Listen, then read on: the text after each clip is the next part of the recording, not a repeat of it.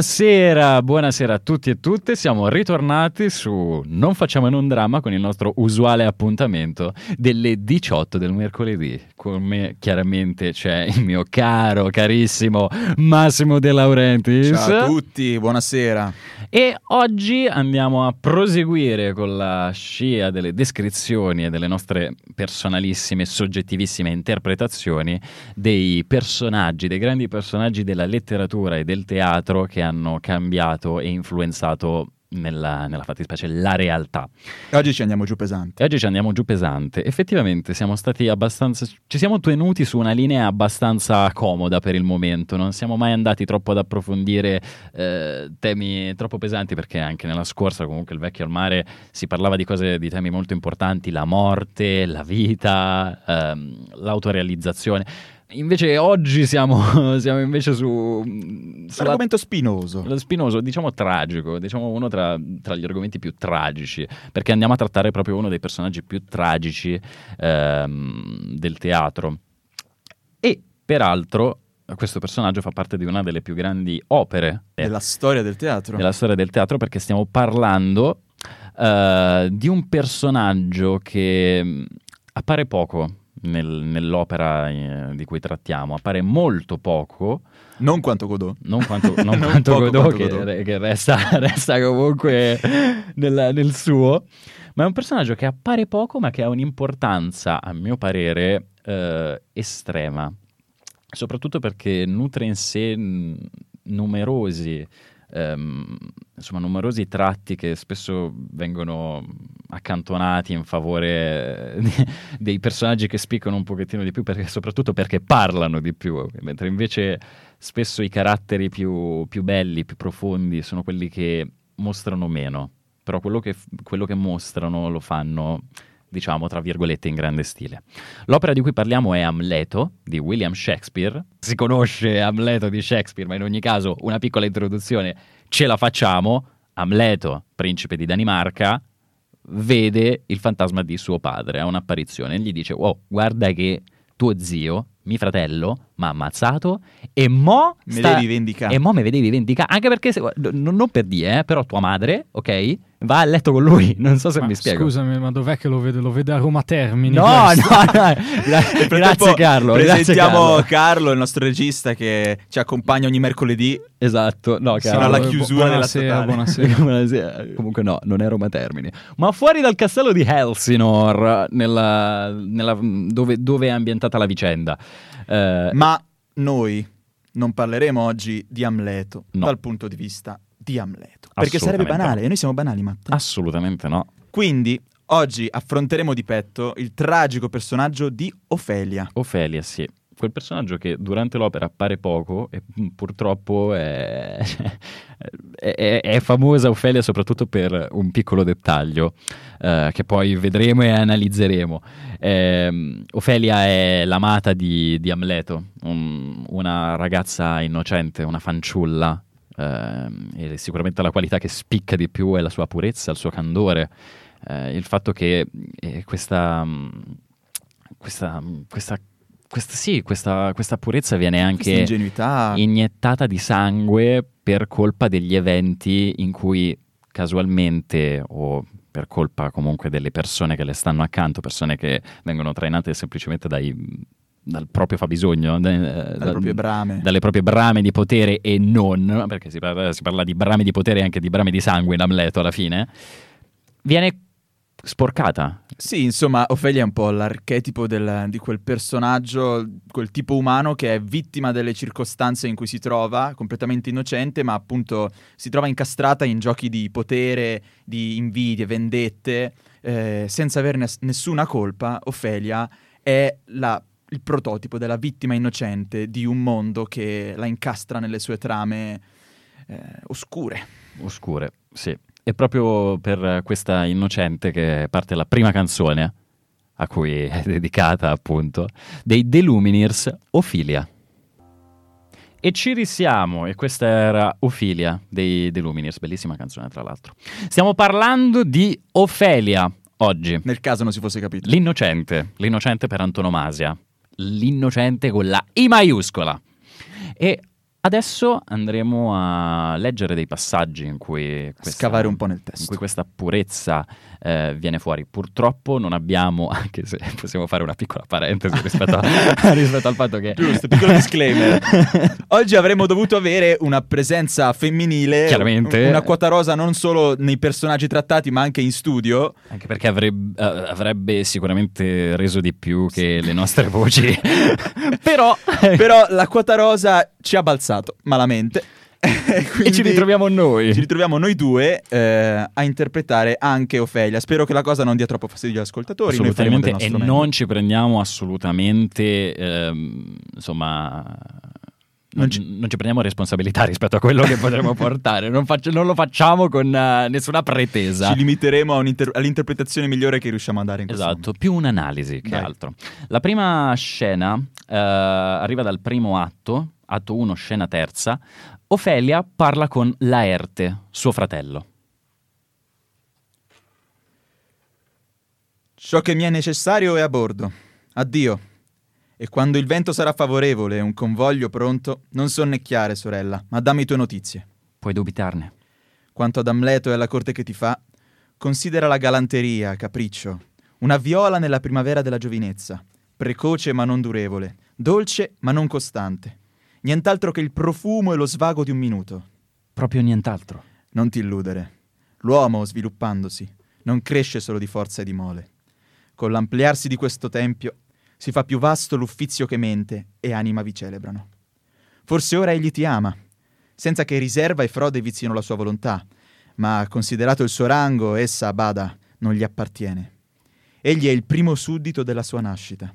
Non può disporre di sé come le persone di nessun conto.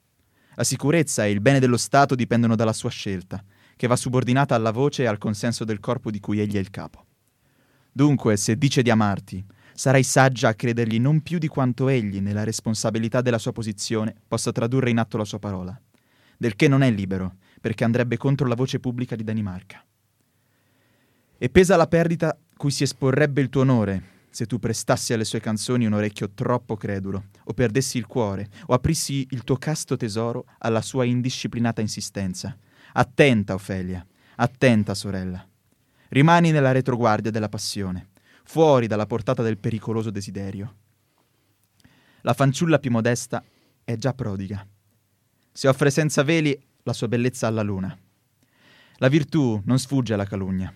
Spesso il verme rode la prole nella primavera, prima che i boccioli si schiudano, e al mattino, ancora umida la rugiada di giovinezza, il contagio soffia più prossimo. Dunque sii riservata. La migliore salvezza sta nella cautela, perché la giovinezza sa ribellarsi contro se stessa anche senza alleati. La morale della tua lezione sarà la guardiana del mio cuore. Ma, buon fratello, non fare come certi indegni ecclesiastici che, mentre additano la via del cielo, ardua e spinosa, calcano per conto loro il sentiero fiorito dei piaceri, da tronfi e spavaldi libertini, sordi ai propri consigli. Poi qui entra Apolonio, ma qui già si notano delle piccole note che vorremmo Ci sono un po' di punti da sviluppare in questo dialogo. Che fare emergere. Ehm, Allora, piccola, piccola parentesi che forse non avevamo fatto prima. Questa è una scena in cui Laerte sta per partire per la Francia, sta per esatto, imbarcare. Sta per imbarcarsi. E eh, in sostanza è un dialogo in cui il fratello impone la sua autorità alla sorella e gli dice che la corte che, che Amleto eh, sta facendo da, da vario tempo ad Ofelia è sostanzialmente fasulla, Esatto. che lei non deve crederci. Ovviamente Laerte e, e il padre di, di- di Ofelia sono in combutta contro, contro Amleto, lo vedono, lo vedono, diciamo, non di buon occhio, sono sempre... Mm, Diciamo che Laerte è, è già meno... Perché Laerte è un personaggio a suo modo positivo, eh, anche se poi fa una tragica fine perché si ammazza, questa- a vicenda con, con Amleto. Però sicuramente Polonio è quello che più esprime eh, il senso dell'oppressione del, del padre padrone, Sì. in generale proprio del concetto del patriarcato che si abbatte sulle giovani. Però Eh, anche qui Laerte non scherza. anche insomma. qui Laerte non scherza, ma perché soprattutto dice: Oh, sta attenta perché comunque sei tu. eh, cioè, la- la- se lui ti sta facendo la corte, è perché tu glielo permetti. Una cosa che chiaramente è impensabile certo, e, e, lo certo. sappiamo tutti. Sì, se vogliamo vederla dal punto di vista positivo, questa potrebbe essere anche interpretata come un vago tentativo di fratello di proteggere la sorella, anche di metterla in guardia. Però è indubbio che ci sia anche una certa imposizione di un'autorità che a noi oggi fa un po' storcere il naso, insomma. È... Assolutamente. e, e, e, questo, e questo è solo l'inizio di una serie di imposizioni e ordini che vengono impartiti ad Ofelia e che la porteranno a, appunto a rimanere intrappolata in una rete di, di volontà superiori alla sua in cui verrà alla fine schiacciata. Ma andiamo avanti eh, per esprimere ulteriormente questo concetto. Poco più avanti, Polonio e Ofelia che discutono. Che ti ha detto Ofelia? Piacendo a voi, parlava del principe Amleto. Acconcio discorso. Ultimamente il principe ti ha dato parecchio del suo tempo e in segreto, così ho sentito dire, trovandoti generosamente disposta al colloquio. Se è vero, e mi è stato riferito in via di ammonimento, devo dirti che non hai di te stessa quella considerazione che si addice a mia figlia e al tuo onore. Che cosa c'è fra di voi? Voglio la verità. Signore, negli ultimi tempi egli mi ha fatto molte dichiarazioni di affetto. Affetto? Parli da quella fanciulla verdolina che sei, inesperta dei pericoli, e credi alle sue dichiarazioni. Come le chiami? Non so che pensare, signore. Te lo insegnerò io. Pensa che sei stata una bambina a prendere per oro zecchino le sue dichiarazioni. E dichiara invece a te stessa che vali di più. Altrimenti finirai col dichiarare sciocco me, per non mozzare il fiato a questa povera frase, facendola correre tanto. Signore, mi ha sollecitato d'amore in modo onorevole. Chiamalo modo, tu, vai, vai confortando il suo discorso con tutti, o quasi, i santi voti del cielo. Laccioli da beccacce. Quando il sangue arde, come prodiga, l'anima presta voti alla lingua. Lo so bene io. Ma questi guizzi che tu prendi per fuoco, figlia, danno più luce che calore. E già nella promessa non hanno più né l'una né l'altro. D'ora in poi sii più avara della tua virginale presenza. Metti i colloqui a più caro prezzo che un ordine di udienza. Il principe Amleto è un giovane e può scorrazzare con un guinzaglio più lungo del tuo. In breve, Ofelia, i suoi voti non sono intermediari del cuore di cui vanno vestiti, ma crudi lenoni di amorazzi profani, che si danno arie di pii procuratori per meglio accalappiare. Una volta per tutte, io ti proibisco di coprire di biasimo ogni tuo momento di ozio, scambiando motti o chiacchiere con il principe Amleto. Va pure. Obbedirò, padre mio. E qui e qui, dopo, tra l'altro, piccola parentesi, posso, posso, posso, lodare la tua interpretazione di Ofelia. Ho ingentilito la voce, giusto per... questo, questo tentativo apprezzabile, apprezzabile. Apprezzabile, lo so, apprezzabile. Qui le cose si fanno più evidenti. Assolutamente. Qui c'è proprio una... Um, palese, un'evidente negazione della libertà di Ofelia. In nome non tanto, qui viene meno anche quella pallida consolazione magari del, del motivo di, che poteva avere la Erte a dare consigli alla sorella per proteggerla. Qui non c'è più nemmeno quello. Qui non c'è più nemmeno quello. E tutte le imposizioni che vengono date ad Ofelia sono ordini imposti in nome dell'onore del padre e, della, e del padre e del fratello, insomma, dei, dei, dei componenti maschi della famiglia, l'onore della, del nome della famiglia, che non può essere messo a repentaglio dalle scelleratezze della, della figlia di quei momenti d'ozio di cui parla. Esatto. E insomma. E Ma... qui, insomma, le, le, trame in cui Ofelia andrà a ficcarsi suo malgrado si infittiscono. Si infittiscono e purtroppo si fanno sempre più spinose perché andando avanti, purtroppo anche quel. Um, quel insomma, ingenuo amore che lei nutriva per Amleto, che poteva essere anche veritiero da parte del principe, poi si dimostra, almeno a quanto poi Amleto dà a vedere una bugia, perché Amleto, eh, sconvolto dalle apparizioni, dal fatto che sta per compiere una vendetta che cambierà irrimediabilmente la storia non solo della sua vita ma del suo regno, perché vuole mettere alla luce una verità terribile, ossia che suo zio ha ucciso suo padre e si è approfittato di questo momento di, di debolezza del regno per prendere per l'appunto il potere. Assolutamente. E qui Amleto eh, ha avuto da poco un'altra visione, poco prima, eh, e incontra Ofelia, che è stata per l'appunto mandata avanti da, dal, padre. dal padre per uh, fare la spia, per fare la spia, per far vedere per la del... follia di, di Amleto. Esatto. E qui Amleto reagisce in una certa maniera, poi ci sono varie, um, varie visioni sul perché agisca così. Andiamo a vederlo. Ma andiamo a vederlo. Mio buon signore, com'è stato vostro onore tutto questo tempo? Vi ringrazio umilmente, bene, bene, bene. Monsignore, i vostri ricordi, desideravo renderveli da tempo. Vi prego, riprendeteli. No, io non vi diedi mai niente. Sapete bene che lo faceste, Monsignore, accompagnandoli con parole sussurrate così dolcemente da accrescere nel pregio. Ora che hanno perso il loro profumo, riprendeteli. Per un'anima nobile i ricchi doni si fanno cosa povera quando chi dona si dimostra crudele. Ecco, Monsignore. Ah, siete onesta? Monsignore? Siete bella?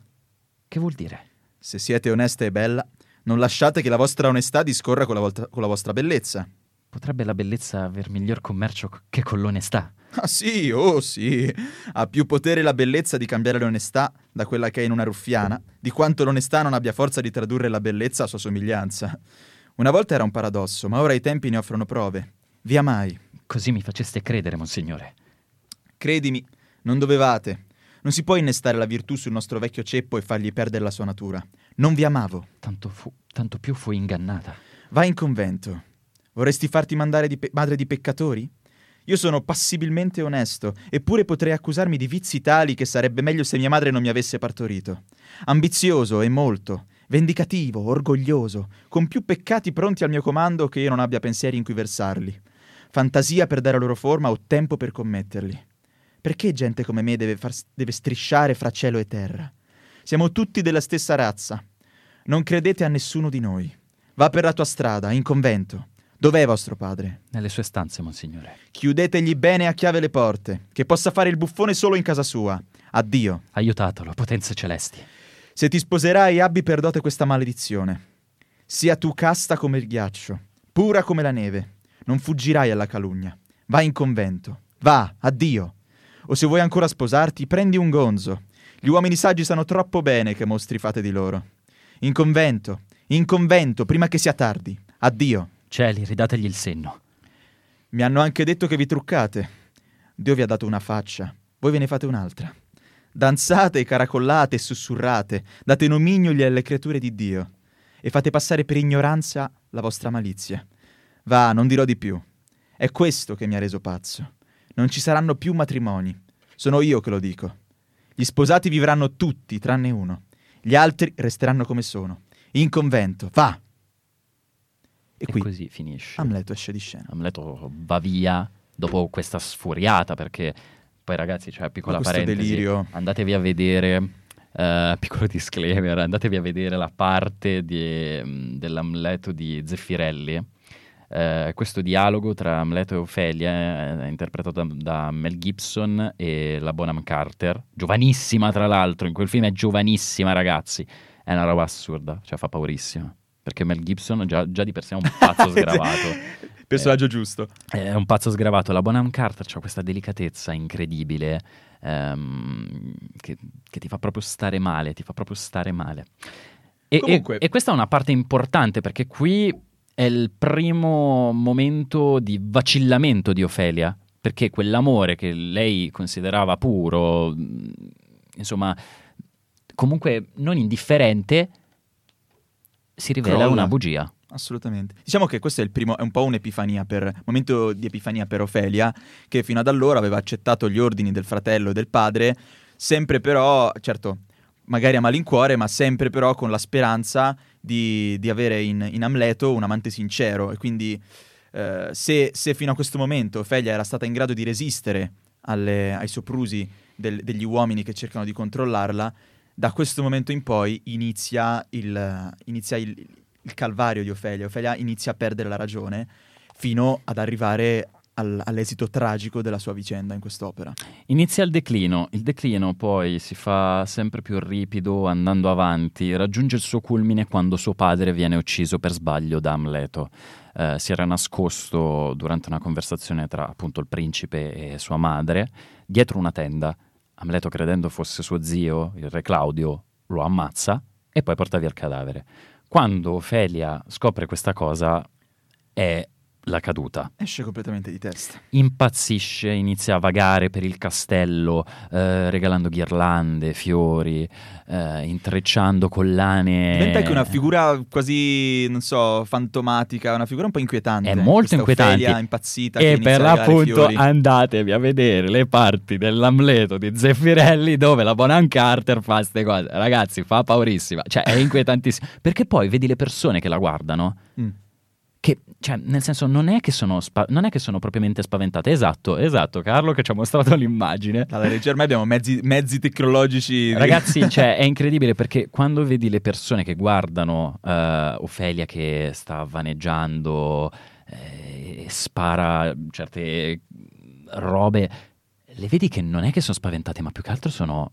Cioè, impallidiscono davanti a una cosa che non possono controllare, quasi sono dispiaciute nel vedere una creatura eh sì. così fanciullesca così trasformata diventare un, un, un essere veramente pieno di, di dramma e nella Comunque, fattispecie arriviamo alla fine delle... Dopo che, appunto, dopo che Amleto la insulta, la rifiuta, tra l'altro qui ci sono diverse interpretazioni del, del perché Amleto faccia questa cosa. Assolutamente. Io mi ricordo, cioè da un lato avevo, avevo percepito anche che fosse per... Amleto si rende conto che Ofelia era invischiata in una, in una, trama, in una cosa più grande di lei, no? era, era, maneggiata, era um, controllata dal, dal, padre e dal fratello contro di lui e quindi anche, diciamo, da un certo punto di vista per, per proteggerla e per uh, evitare che finisse ancora, ancora, di più dentro questa rete di, di, di complotti e vendette che, in cui non c'entrava nulla, fa questa, recita questa parte e la, la, insulta in questo modo e la rifiuta anche per, per, non coinvolgerla più di quanto già non fosse. Inconsapevole del fatto che invece sarà una cosa questo modo, queste modalità sarà sì, uno dei, dei, principali fattori che la esatto, faranno crollare. Diciamo che se questo era il proposito di Amleto non è stata una, mes- una mossa Assolutamente. Geniale. Poi c'è sta anche l'altra interpretazione che lui in qualche modo ha capito che fa pa- cioè lei è strumento delle trame ma non la prende così bene anche perché avendo avuto la visione del padre sta per commettere un, un omicidio. Um, cioè impazzisce e deliberatamente inizia a insultarla, tra l'altro in maniera molto pesante. L'ultima parte, uh, ho visto come vi truccate, sì. Dio vi ha fatto una faccia e voi ve ne fate un'altra, è, è, è orribile, è, è, terribile. Ma arriviamo al punto focale. Sì. Che insomma espr- esprime perfettamente la tragicità del personaggio. E non c'è altro modo per dire questa cosa se non Ofelia muore fuori scena.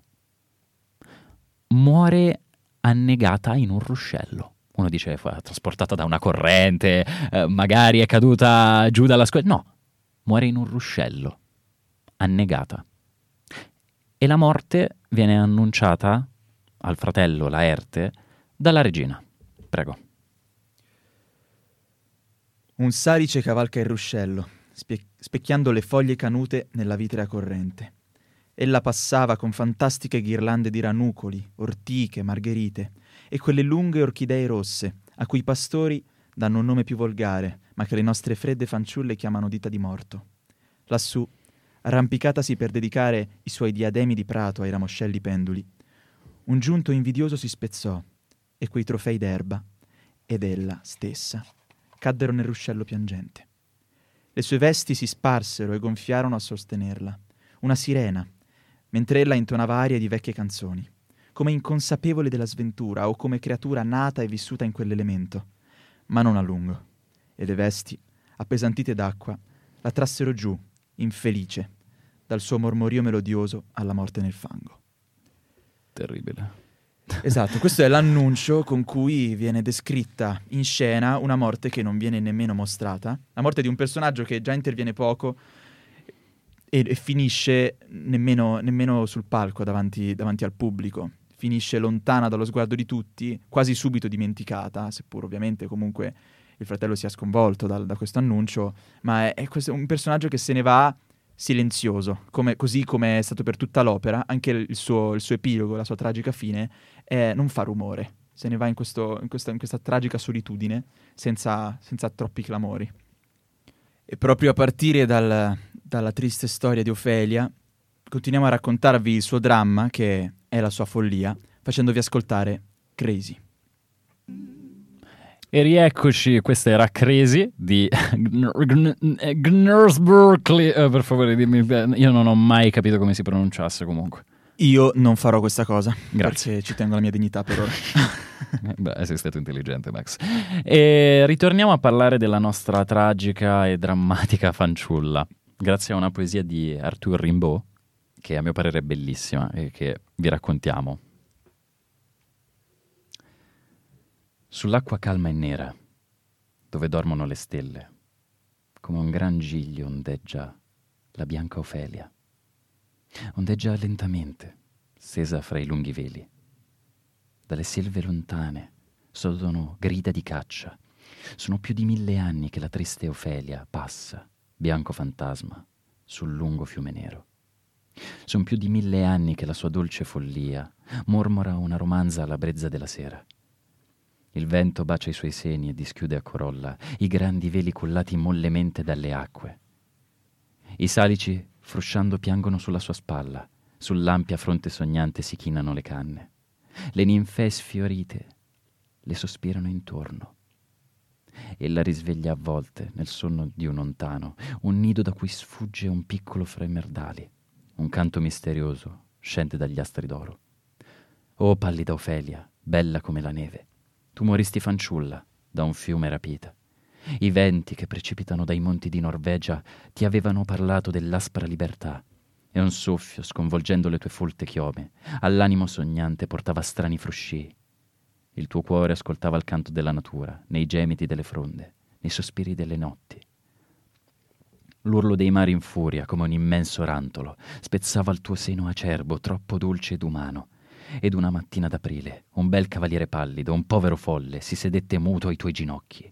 Cielo, amore, libertà! Qual sogno, mia povera folle! Tu ti scioglievi a lui come la neve al sole.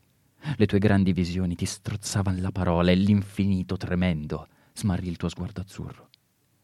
Ed il poeta dice che ai raggi delle stelle vieni a cercar di notte i fiori che cogliesti, ed aver visto sull'acqua, distesa fra i lunghi veli, la bianca Ofelia ondeggiare come un gran giglio. Uh, per l'appunto abbiamo voluto dare un, un, tocco finale con la poesia di Rimbaud perché a mio parere è bellissima, spettacolare, molto toccante. Riesce proprio a, far, a chiarire il candore di, di, quella povera ragazza che praticamente fluttua sull'acqua, oramai morta, pallida come la neve. Uh, proprio questa immagine, tra l'altro, ha ispirato non solo romanzieri, narratori, ma anche la storia dell'arte pittorica, arti figurative. Perché ragazzi, cioè, non, no, io non avevo idea, cioè io ce l'avevo, un minimo sì, però informandomi di più, Ofelia, cioè Ofelia viene ritratta da una marea di persone, ma nella, nel, nei più svariati modi tra i tanti, eh, Water, Waterhouse la ritrae la figura intera, ghindata, agghindata, Deloni anche un bellissimo primo piano, vi consiglio di andare a vedere tutti, tutti questi nomi, ma basta che andate a vedere Ophelia Paintings su, su, Google Chrome, abbiamo questo fantastico mezzo di locomozione intellettuale, sfruttiamolo per vedere tutte le fantastiche eh, rappresentazioni di questo personaggio. Cioè, praticamente c'è stato un periodo in cui nella top 10 dei soggetti femminili più rappresentati della pittura c'era la Madonna e poi Ofelia. Esatto, subito Ofelia subito dopo. Uh, tra gli altri, Bertrand, che a mio parere è una delle rappresentazioni migliori, mi piacciono in particolar modo i colori molto scuri, uh, si sviluppa in orizzontale, ma parlando di sviluppo orizzontale dobbiamo citare quella che è l'opera um, di rappresentazione del personaggio più famosa, ossia quella di Millet. Uh, nell'opera di Millet c'è mm, questa grande attenzione ai dettagli che viene in particolar modo rappresentata dall'importanza dei fiori.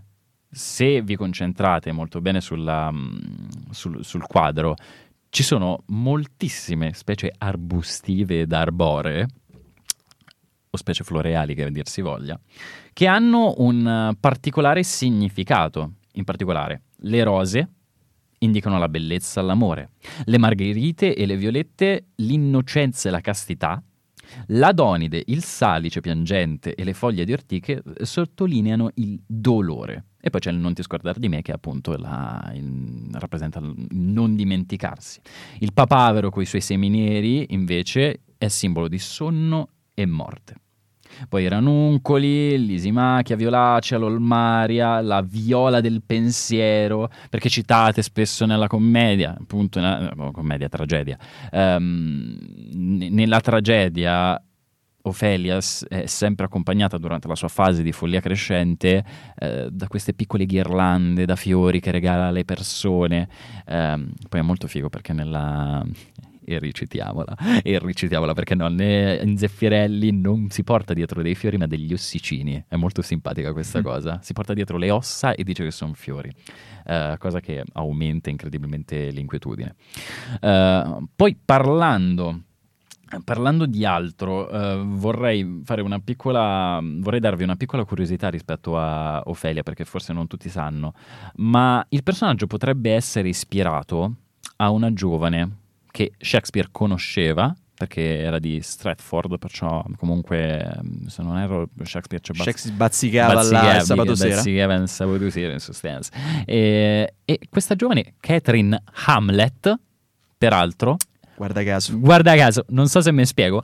Era una giovane che tragicamente venne ritrovata in un ruscello pallida, uh, smorta in un ruscellino e probabilmente alcuni dicono che questo, questo, questo evento ha mm, ispirato William anche perché ai, ai, tempi, adesso io non mi ricordo con precisione la data, ma era molto giovane Shakespeare quando questa cosa avvenne.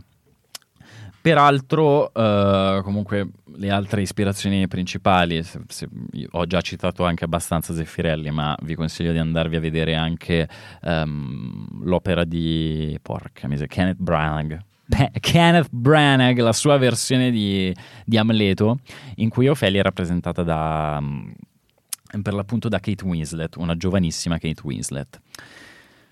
La... Posso, posso di... dire qualcosa su, in generale su questo personaggio? Ma mh, mm, non aspettavo altro a dire il vero. Perché eh, se mi è concessa una riflessione un po' più ampia su quello che può rappresentare il personaggio di Ofelia, eh, mi, è, mi è saltato alla mente che è un po' l'archetipo anche di quel personaggio specificamente femminile rappresentato appunto come eh, impotente, incapace di, di badare a se stesso e in balia dell'autorità degli uomini della sua famiglia o della, o della sua vita in generale, insomma in un sistema di, di, potere maschile che non la considera in grado di, di badare a se stessa e di, di, avere una vita libera e anche di essere forte, no? Questo è il pregiudizio della... E per quanti altri personaggi nella storia, non solo del teatro, ma in generale della letteratura, eh? cioè per quanti secoli ci sono, state, ci sono stati scritti questi personaggi femminili, la, la, la donna angelicata, no? La incapace di, di... Incapace di badare a, ste- a se non solo, stessa. Non solo di badare a se stessa, ma proprio, eh, non so come dire, sempre, è sempre, la, la donna è sempre ingenua, quel mm. personaggio che vede sempre il buono, che si fa raggirare, che è in balia degli eventi, vittima delle, de, di trame superiori alla sua comprensione anche, no?